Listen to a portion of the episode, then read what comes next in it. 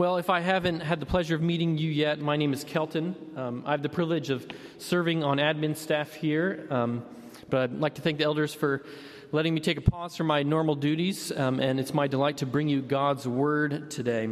Today, we're continuing our, our, summer series in the book of Ecclesiastes. So, if you have your Bibles, um, uh, please turn with me to Ecclesiastes, Ecclesiastes chapter 6, where we'll be looking at chapter, uh, chapter 6, verse 10 through chapter 7, verse 14. And you can find that on page 556 of your Pew Bibles. While you, while you turn there, you know, summer is usually associated with, with sun and beaches and vacations, you know, all the most pleasant things in life. And here we are on Sunday mornings studying what is probably one of the bleakest books of the Bible sermons on death, oppression, riches, and the vanity of it all. But you know, real life doesn't stop just because we're on summer break. Just as fast as summer sun can turn into a summer storm, the circumstances our lives of our lives can change just as quickly. The family that was enjoying a week at the beach one week can be mourning the a death of a family member the next. I, I wonder if, if you can relate.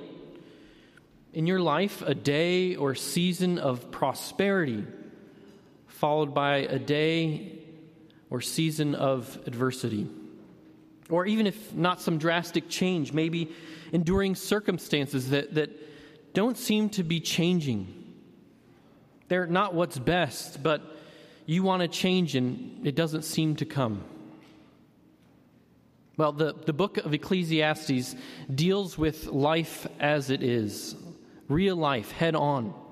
Life filled with unexpected turns or no change at all.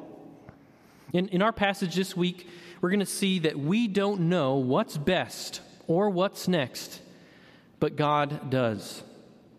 That'll be the, the big idea of our text this morning. So if you're, you're taking notes, here it is again. We don't know what's best or what's next, but God does.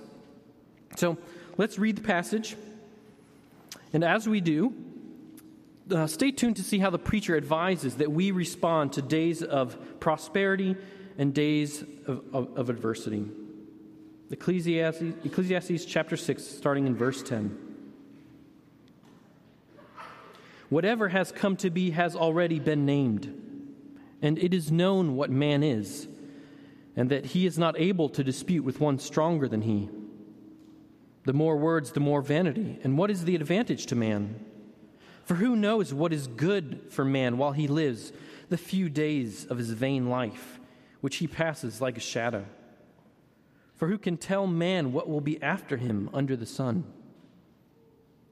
A good name is better than precious ointment, and the day of death than the day of birth.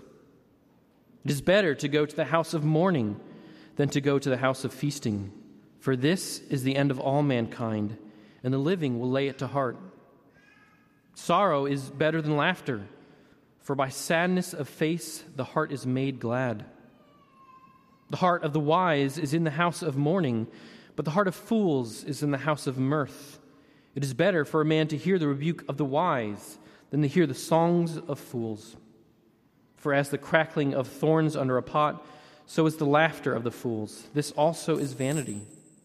Surely oppression drives the wise into madness, and a bribe corrupts the heart. Better is the end of a thing than its beginning, and the patient in spirit is better than the proud in spirit.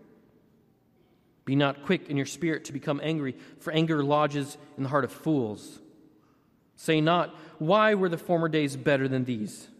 For it is not from wisdom that you ask this. Wisdom is good with an inheritance, an advantage to those who see the sun.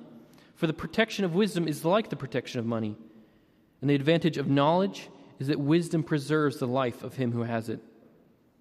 Consider the work of God. Who can make straight what he has made crooked? In the day of prosperity, be joyful. And in the day of adversity, consider God has made the one as well as the other, so that man may not find out anything that will be after him. Well, to, to work through this passage, we are going to consider in three points. So, first, we don't know what's best or next. We'll find that in chapter 6, verses 10 through 12. Next, we know some things that are better. That's chapter 7, verses 1 through 12. But God knows and appoints all things. That's chapter 7, verses 13 and 14. So, first, we don't know what's best or next. And if you're anything like me, you found that the first few verses um, of our passage a little bit confusing, right? They're difficult to understand in one reading. So let's walk through them phrase by phrase and pull out a, a simplified meaning. Ultimately, I think they're saying that the future is determined but unknown.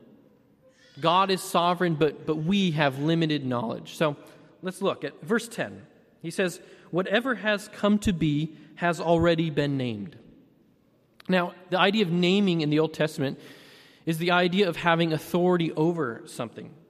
So the preacher means here that everything that has happened has been planned and controlled by God. Whatever has come to be has already been named. We don't live in an arbitrary universe of chance, fate, or karma.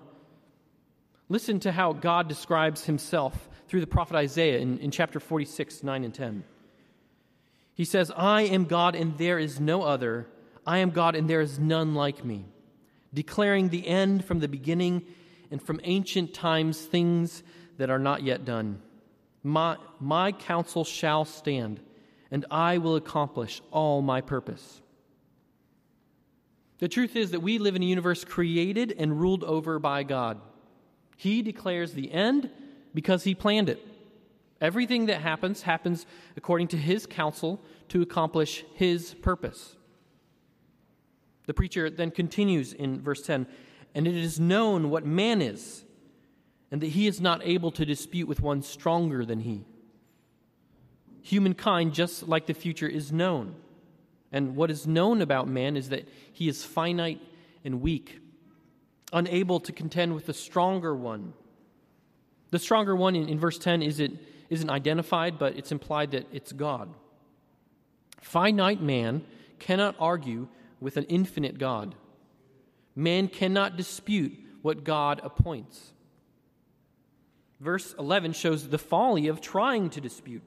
It says, The more words, the more vanity. And what is the advantage to man? Since we cannot argue with God about what has, he has appointed, words are of no advantage. They do not help us. Again, in the, the words of the prophet Isaiah, Woe to him who strives against him who formed him, formed him, a pot among earthen pots. Does the clay say to him who forms it, What are you making? Or, Your work has no handles? We are the clay. God is the potter. He does not answer to us. In verse 12, the preacher presents two rhetorical questions, again, to show the limitation of our knowledge about the present and the future. Read again, verse 12. For who knows what is good for man while he lives the few days of his vain life, which he passes like a shadow? For who can tell man what will be after him under the sun? Here again, the preacher reminds us of the brevity of life calling our decades under the sun a few days that pass like a shadow. So let this be your weekly Ecclesiastes reminder that life is fleeting. What follows is eternal. Plan accordingly. But his, his two questions present two ways that our knowledge is limited. First, we don't know what's good in life, and second, we don't know what's next in life. By good, he doesn't mean moral good, right? What is sin or not sin? That's clearly been revealed to us in God's Word. We do know what is good and evil. No, He has in mind the idea of what's good for us. We don't know how to best plan our circumstances because we don't know what's best for us. You might think you always know what's best for you, but the reality is that since you don't know what God knows, we can't know what's best. We also don't know what's next. Again, he says, Who can tell man what will be after him under the sun? We know he's not talking about the afterlife because he adds that, that phrase, under the sun. This isn't wondering about what happens after death, it's wondering what happens tomorrow. The future is uncertain. Anything that can change may change. And this uncertainty about the future form the bookends of our passage. Did you notice that as we read here in verse 12, we have the question Who can tell man what will be after him? Then in verse 14, a statement that God makes both days of prosperity and adversity so that man can't find out what will be after him. It's the preacher's organizing principle of these verses. We don't know what tomorrow holds, and God designed it that way. We don't know what's best or what's next. But that's not all the preacher has to say. We might not know what's best, but the preacher has applied his heart to seek wisdom. And according to chapter 12, he taught people knowledge, weighing and studying and arranging many proverbs with great care. So, what we have next in, in chapter 7 is a section of our book that reads a lot like the book of Proverbs. In these verses of proverbial wisdom, we see that though we don't, though we don't know what's next or what's best, we still know some things that are better. So, our, our second point today is we know some things that are better. This is chapter 7, verses 1 through 12. So, in these 12 verses, the word better shows up seven times, the word good twice. So, the preacher is sharing the wisdom of what he has found to be better. And some of them defy what we might consider conventional wisdom. And we can group these, these proverbs into to four groups. Sorrow is better than laughter in verses 1 through 3. Wisdom is better than folly in verses 4 through 7. To wait and see is better than to be quick to judge in verses 8 through 10. And finally, wisdom is better than riches in 11 and 12. We'll consider each in turn and, and learn from the preacher's grim but, but honest wisdom. First, sorrow is better than laughter in verses 1 through 3. He starts, A good name is better than precious ointment. In other words, an upright character and reputation is better than, than riches and possessions. But in context, I think it means something more precise. The second half of, of verse 1 continues The day of death is better than the day of birth. Here we return to a, a common theme in Ecclesiastes that death is to be preferred to life. Death means the end of suffering of oppression, of, of all our vain pursuits. It helps us understand the, the first half of verse 1 as well. They aren't unconnected thoughts. You see, precious ointments were used in burial to, to mask bad odors. What he means is this it's no use talking about a good reputation before death. You can have years and years of a good life, but it's never too late to ruin your reputation until you're dead. And in the end, it's better to take a good name than a good smell to the grave. So, verse 1 brings our eyes to the horizon of our life, our death. And verse 2 and 3 keep it there. He goes on to say, For the living, it is better to go to the house of mourning than the house of feasting. He might have in mind a, a wedding versus a funeral. Why is it better? Well, he says, Because this is the end of all mankind and the living will lay it to heart.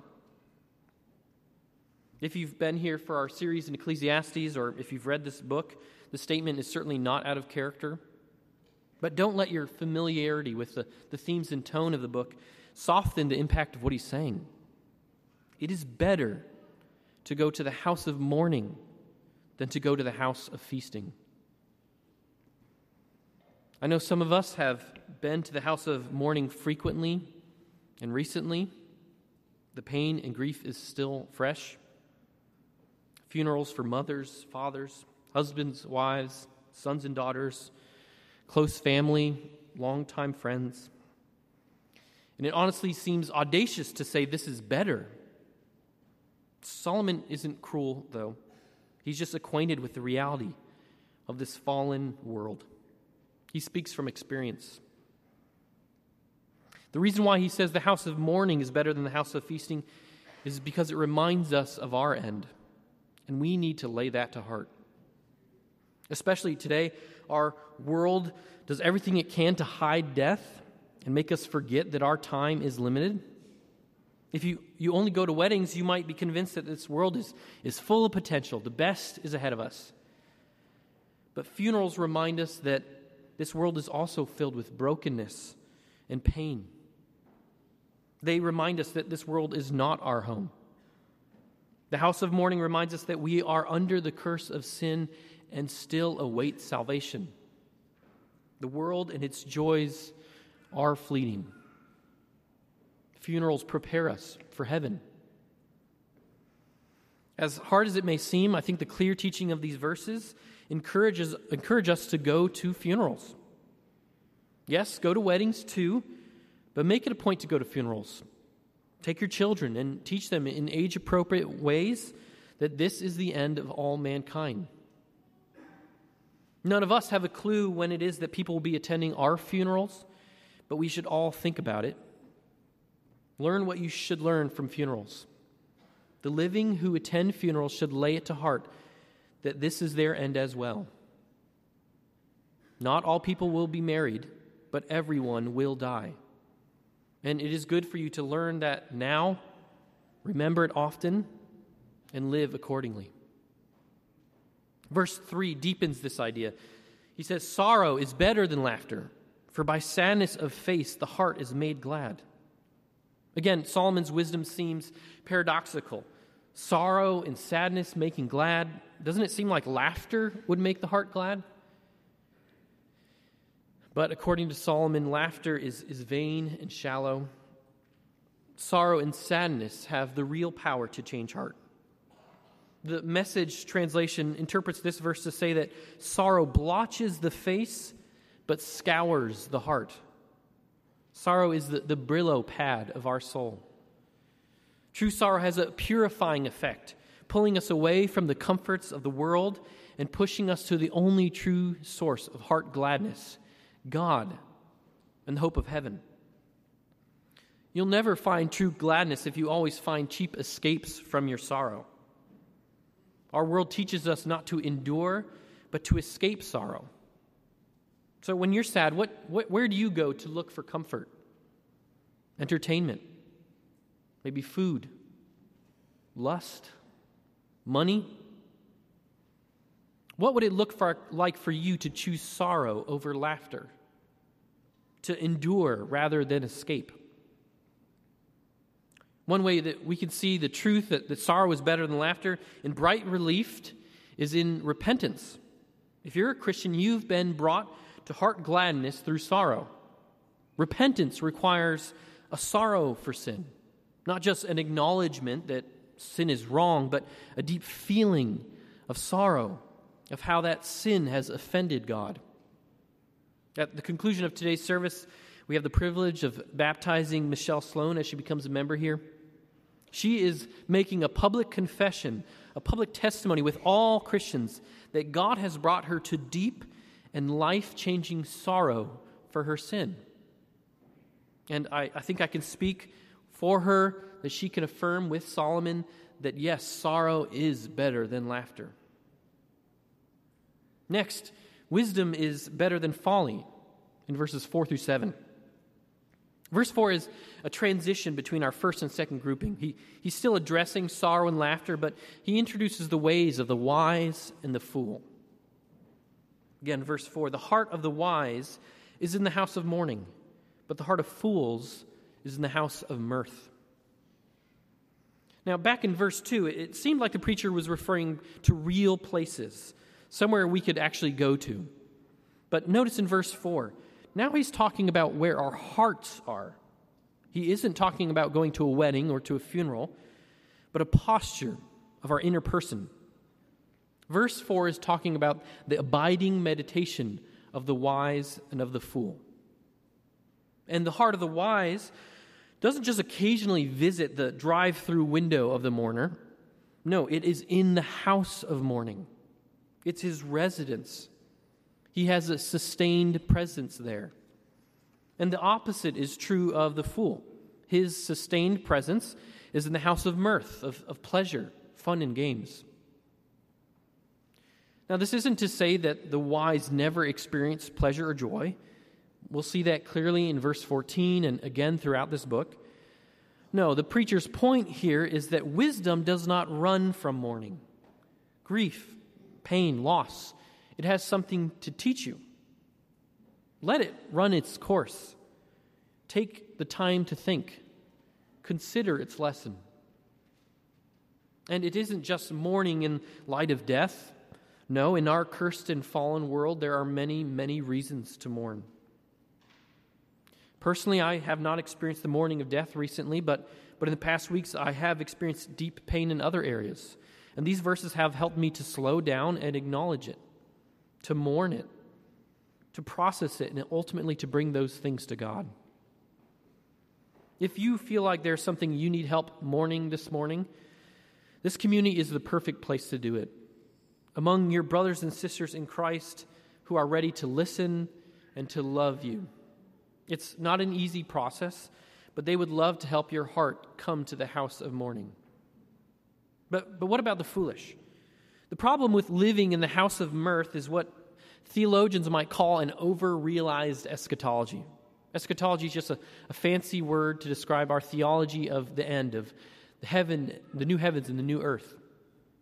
If you live in a house of mirth, it means you're living like heaven has already come like the curse is already lifted, like the vanity and futility of this age has ended.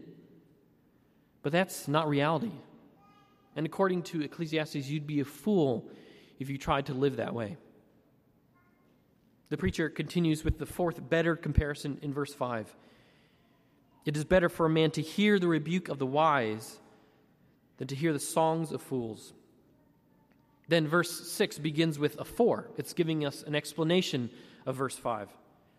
He compares the songs and, and laughter of fools to the crackling of thorns under a pot. In the Bible, thorns are associated with Adam and Eve's fall into sin and God's curse because of it. In Genesis 3 17 and 18, God says to Adam, Because you have listened to the voice of your wife and eaten of the tree of which I commanded you, you shall not eat. Cursed is the ground because of you. In pain you shall eat it all the days of your life. Thorns and thistles it shall bring for you, and you shall eat the plants of the field. Wherever you see thorns in the Bible, they're a symbol of emptiness and waste, of our futility. And here in verse 6, they're used to cook under a pot. But thorns make more noise than heat. All show, no substance. So it is with the songs and laughter of fools. They might be loud and bright, but they're empty. What is better, he says, is the rebuke of the wise. To rebuke is to, to reprimand and convict by exposing some wrong that we've done. Again, the, the preacher's wisdom might sound counterintuitive. No one naturally likes having a wrong they've done exposed, it, it offends our pride. But he says the rebuke of the wise is better.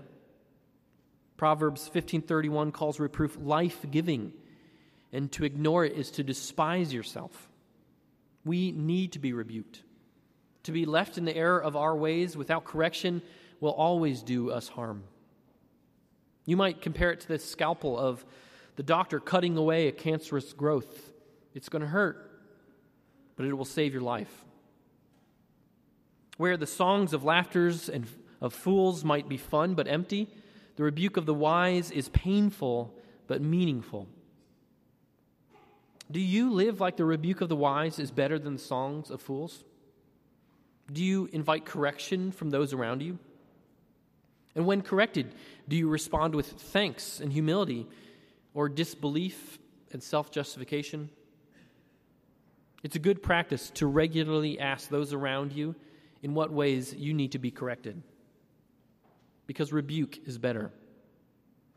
But to, to shatter any false hopes, the preacher reminds us that even wisdom can fail. Verse 7 Surely oppression drives the wise into madness, and a bribe corrupts the heart. Oppression in verse 7 might be better translated extortion. So here he is saying that even the wise can be driven into to madness, into folly through extortion and bribes. Wisdom is better than folly, but wisdom is not infallible. Everything, even our wisdom, is a vapor. Well, next, to, to, wait and see is better than to be quick to judge in, in verses 8 through 10. In verse 8, we have our, our fifth and sixth better statements. He says, Better is the end of a thing than its beginning, and the patient in spirit is better than the proud in spirit. The verse reminds me of a lyric from a, uh, uh, the 90s classic song, Closing Time. The 90s kids will, will know this one. The lyric went, Every new beginning comes from some other beginning's end. Well, they didn't come up with that line. It's, it's actually a quote from the Roman philosopher Seneca. I think the point of the lyric is that the end of a thing is a chance for a new beginning, right? You can be happy at the end because new things are coming. Ultimately, new things are our hope. But that's not at all what the preacher means here in verse 8. The end isn't better because it brings new beginnings, it's better because it's the end. The song lyric assumes that new beginnings will be full of good things. The preacher knows new beginnings will be all vain and empty. This is especially true considering the big idea of our passage this morning. We don't know what's best or what's next. We don't know what new beginnings hold. The end is better because finally there's no need to know what's next because it's all happened. We're at the end. The second half of the verse continues this theme better patient in spirit than proud. A patient spirit is able to wait and see what will happen, even if they don't know what's best or next, simply because they humbly trust God. The proud spirit thinks it knows what is best and assumes it has control of the future or of outcomes. So, verse 9 gives a warning to the proud in spirit Do not be, be not quick in your spirit to become angry, for anger lodges in the heart of fools. As opposed to the patient in spirit, the proud are quick to judge what they think best, and the result is anger. This verse ties us back to the beginning of our passage in chapter 6, verses 10 and 11. Remember, those verses pointed out our inability to dispute with God and what He has appointed. Here it seems the proud in spirit are disputing what God has appointed and are angry because of it. Verse 9 says that this anger is foolish. We can't be angry with God, we can't dispute Him. There is no room for pride. It is better to be patient, to wait and see what is best, what is next, according to God's purpose. Part of what it means to be patient in spirit is, shown in, in verse 10. Say not, Why were the former days better than these? For it is not from wisdom that you ask this. This might have been a common sentiment in the preacher's day, as it seems to be in ours. And the preacher says it is a foolish sentiment. The patient in spirit, those who wait and see and are not quick to judge, know why. According to Ecclesiastes, the past, the present, and the future are all the same. The preacher said back in, in chapter 1, verse 9, What has been is what will be. What has been done is what will be done, and there is nothing new under the sun. As bad as our day might seem, it's always been just as bad. You might think this particular bad is new, but no, there is nothing new under the sun. The question also exposes something in our hearts that we know what is better. In this case, it's the former days that are better. But again, that flies in the face of the main idea of these verses. We don't know what's best or what's next. We are limited. Only God knows. So, to be dissatisfied with the present and long for the past, the preacher would say are symptoms of the pride and impatience of verse 8. It is better to wait and see than to be quick to judge. And finally, wisdom is better than riches in verses 11 and 12. These verses don't include the word better, but they have the word good and do compare wisdom to riches. Wisdom, he says, is good and an advantage to those who see the sun. And in verse 12, he compares wisdom to riches. Both, he says, protect. But I take the second half of verse 12 to show the particular advantage that wisdom has over riches. It preserves the life of him who has it. So, especially in light of last week's sermon, riches are pointless without the power to enjoy them. And wisdom is what will, in part, preserve your life so that you can enjoy the good gifts that God has given you. Certainly, riches are not evil in and of themselves. But riches without wisdom can do great harm. Without wisdom, it would be far better to not also have riches. Wisdom is better than riches. So, though we don't know what's best or what's next, we do know some things that are better. Sorrow is better than gladness, wisdom than folly, to wait and see more than to be quick to judge, and wisdom over riches. Well, that's a, that's a short list. The finite knowledge of man is limited, but not so with God.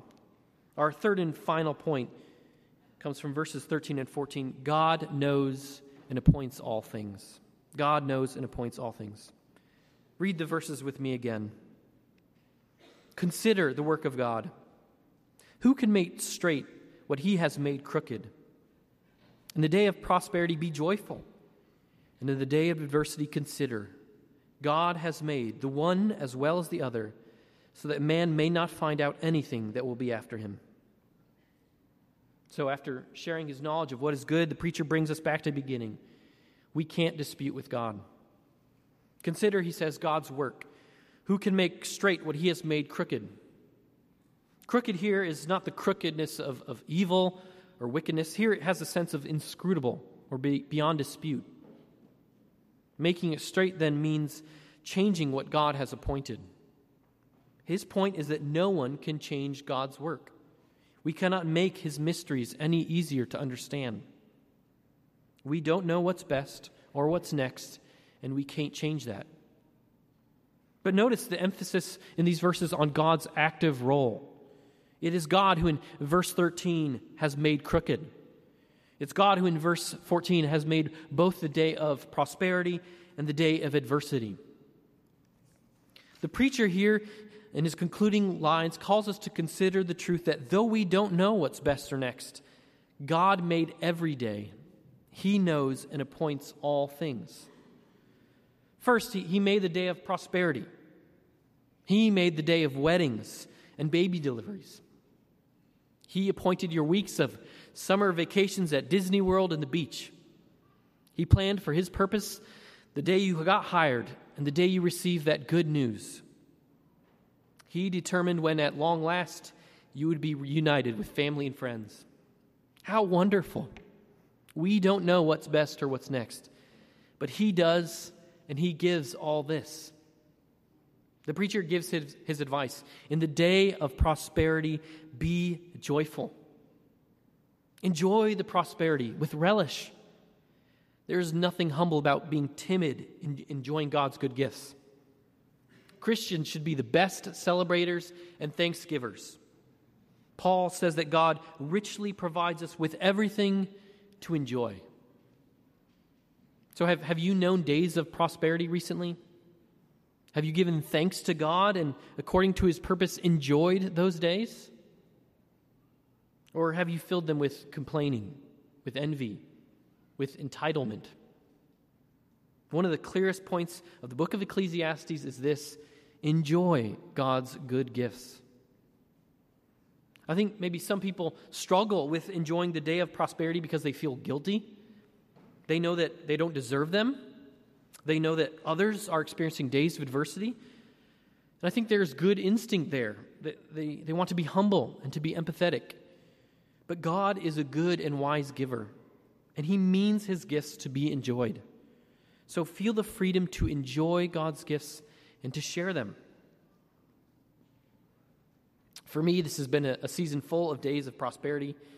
I just got back from an enjoyable work trip, and before that, a week of vacation with family. Before that, the Washington Capitals finally won the Stanley Cup championship. And, and better than all that, I've been enjoying the gift that is our nine month old daughter, Walker, day in and day out. And in light of what we see in Ecclesiastes, I want to enjoy the season for the gift that it is, remembering that God made it all. So, in the day of prosperity, be joyful. But God knows and appoints all things. He who made the day of prosperity also made the day of adversity. Some of us are experiencing of a day of adversity today.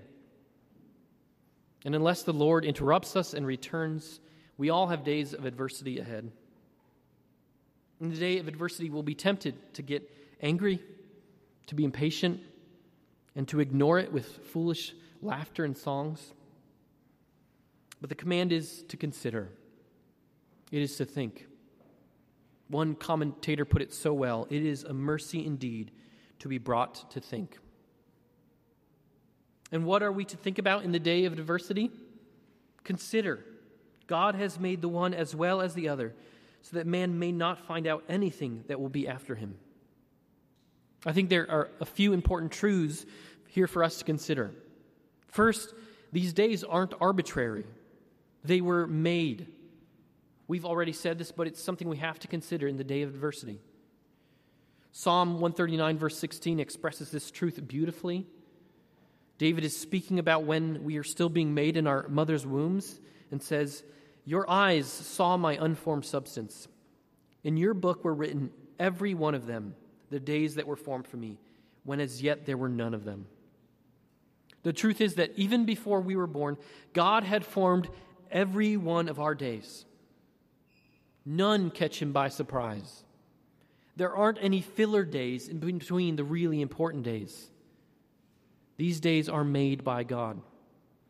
Second, these days are made with purpose. Notice in verse 14 that God made these diverse days so that man might not find out anything that will be after him. God is doing something in the design of his days. Here, the preacher shows that one of the purposes is to keep us from knowing what's next. What, what is ahead of us is both days of prosperity and adversity. It's a reminder that, that God is God and we are not. Only He knows what is next. But this passage also shows some of His other purposes, right? In, in the day of mourning, His purpose is that we lay it to heart. In our sorrow, He intends our heart to be made glad. In practice, though, we often cannot search out God's purposes in our days. It's one of our limitations. Only He knows the end from the beginning. But there is a third and, and most important thing to consider in the day of adversity, and that is God Himself. We started today by thinking about a transcendent God and how limited we are. Let's conclude by thinking about an immanent God and how loved we are. Our greatest comfort in the day of adversity is not only knowing that God has planned our days with purpose, but to know who this God is. Charles Spurgeon said, When you cannot trace God's hand, we must trust his heart. And there's no better place to know the heart of God toward his people than at the cross of Jesus Christ. Here, more than anywhere else, is God's pledge and proof that he is doing good for us in the day of diversity. The God who planned our days of diversity with purpose is the same one in who in wisdom planned our rescue from sin. When we were hopelessly in bondage to sin and justly deserving God's wrath, God sent his Son to not to condemn us, but to love and to shepherd. This Jesus drew near as a man of sorrows and acquainted with grief, so that he could be a merciful and high priest in the household of God. This Jesus taught that those who are, mourn are blessed, for they shall be comforted. This Jesus is the one who brought Mary and Martha to the house of mourning when their brother Lazarus died, because he knew it was better for them to lay their end to heart. That though they die, yet they shall live, because he is life. In him is life because he gave it up on our behalf. He suffered the punishment of death that we deserve so that we could be forgiven of sin and reconciled to God. And because of that gift, we have the hope that God now works all things, every day of prosperity and every day of adversity, for our good. Though we don't know what's best or what's next, our God does. And he who did not spare his own son will with him graciously give us all things. In whatever is next, let us consider him.